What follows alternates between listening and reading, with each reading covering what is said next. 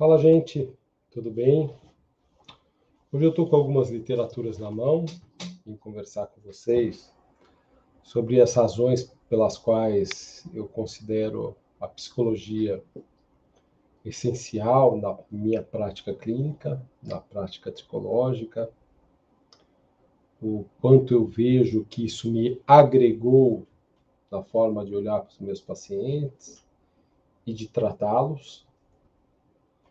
E, e como que, de repente, eu entendo que certas possibilidades se abrem à medida que você passa a olhar para o teu paciente sobre o prisma, sobre o prisma da psicologia também. A ideia de fazer esse, esse vídeo, ela começou na semana passada. Estava dando uma olhada nesse livro aqui que chama Fundamentos da Psicologia Analítica do Jung.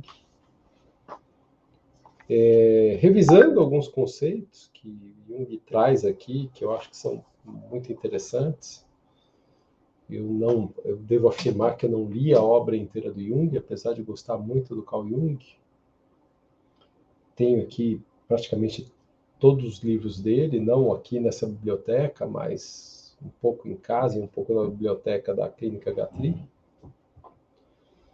Mas não é de hoje que a psicologia ela permeou um pouco a forma como eu vejo a tricologia e como eu, eu trabalho meus pacientes.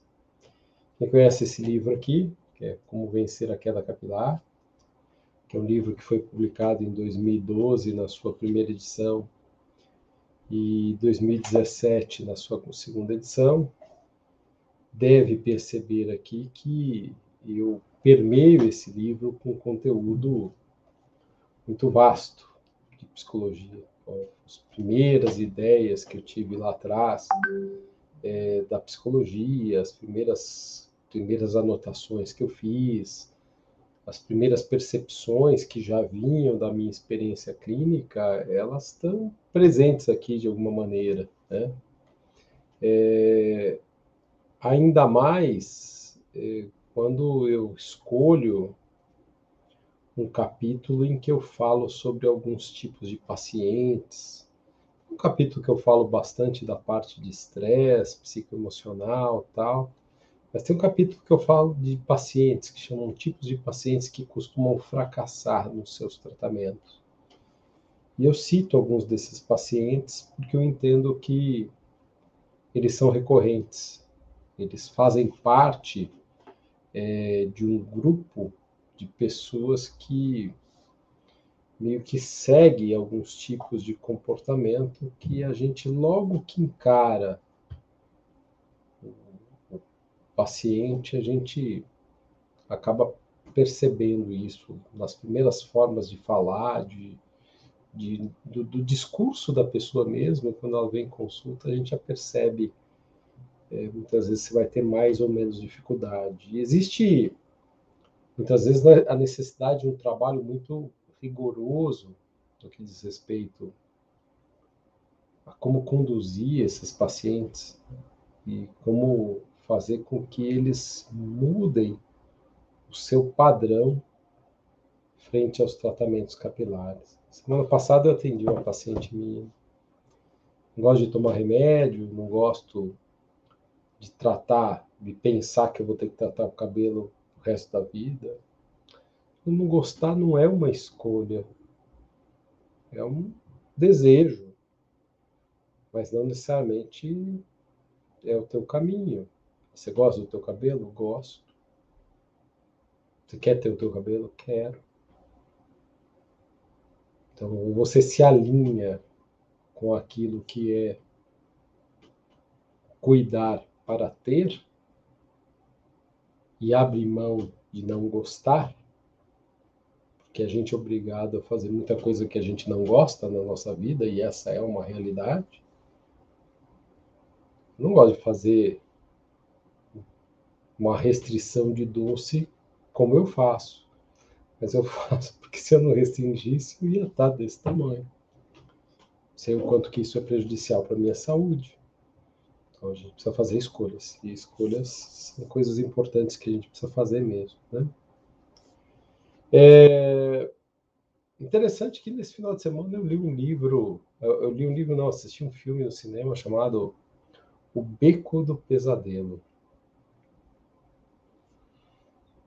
Que é um filme interessante com a Kate Blanchett e o Bradley Cooper. Filme que vale muito a pena assistir. Se você não conseguir assistir no cinema, tenta ao menos assistir quando chegar em algum streaming. Mas é um filme que ele fala muito, muito dessa percepção psicológica, né? Um dos personagens, especial o personagem do Bradley Cooper, Cooper, ah, esqueci. Ele tem uma capacidade de ler, de fazer uma leitura do comportamento e da forma como as pessoas se apresentam e assim por diante. Que é algo que o profissional de saúde, o profissional de vendas, o profissional do direito bem treinado, ele também faz, né? Psicólogo, especial psicólogo. Existem sinais, existem movimentos, existem formas de usar a voz, de se portar, que fazem com que você tenha uma percepção do paciente como um todo. Então, às vezes, a gente já tem de antemão uma ideia de quais são os seus pacientes que, que vão evoluir bem, que não vão, que vão aderir bem ao tratamento ou que não vão. A história clínica conta. A história, quando a pessoa vem começa a falar, você pergunta o que te trouxe aqui. E aí a pessoa começa a falar, você fala, caramba, esse vai ser difícil. Caramba, por trás dessa cara sorridente, alegre, feliz, esperançoso, eu vou ter um trabalho tremendo. Esse paciente é ruim para fazer adesão ao tratamento. Ah, mas é assim, Ademir? É. Te garanto que é. Te garanto. Eu acho que a psicologia entregou para mim uma percepção ainda mais refinada disso, que era uma coisa que, querendo ou não, por mais que eu não utilizasse tanto, já mais ou menos sabia. A questão é como que você modifica isso no paciente, né? Como é que você faz ele virar um paciente de sucesso? Não, não existe uma fórmula. Pode ser que as pessoas queiram te vender fórmula. Você abre as redes sociais, hoje está todo mundo querendo te vender fórmula do sucesso para ganhar dinheiro, para ficar rico. Não tem uma fórmula. Tem uma forma de você compreender e você atuar. E às vezes essa forma que você escolhe como a mais adequada, tem que mudar ela no meio do caminho.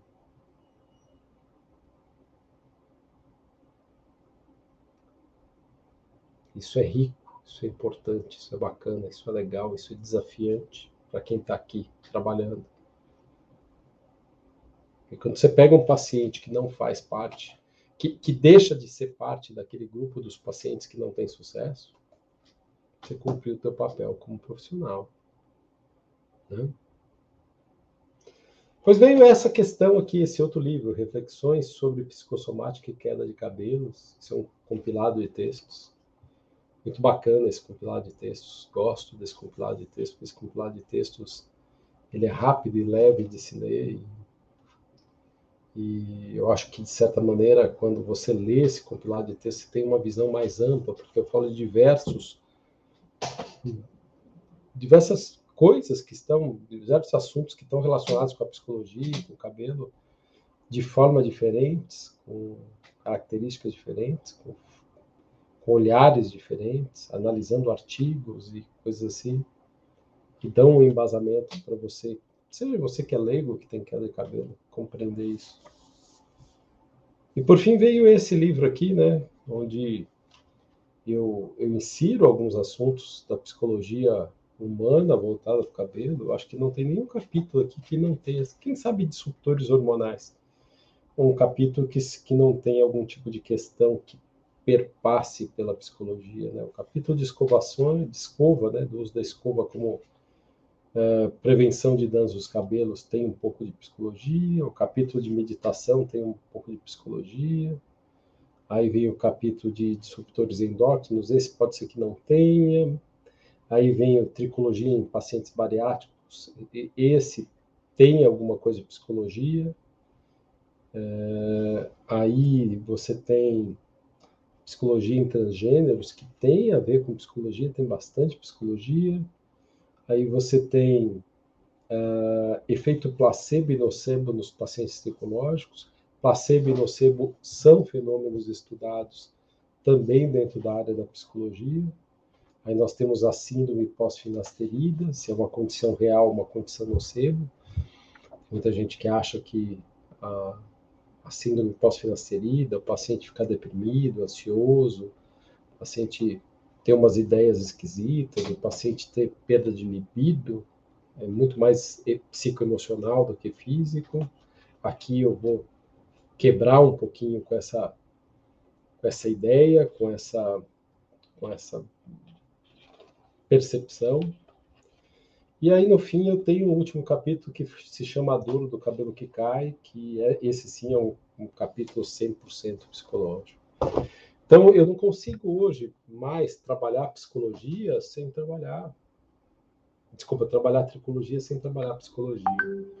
Porque eu entendi o papel da psicologia dentro da tricologia e hoje não usar as ferramentas da psicologia acabam sendo acaba sendo uma coisa que mais me atrapalha do que me ajuda. É, eu, eu venço algumas barreiras através do uso da psicologia. Não faço análise em ninguém, não.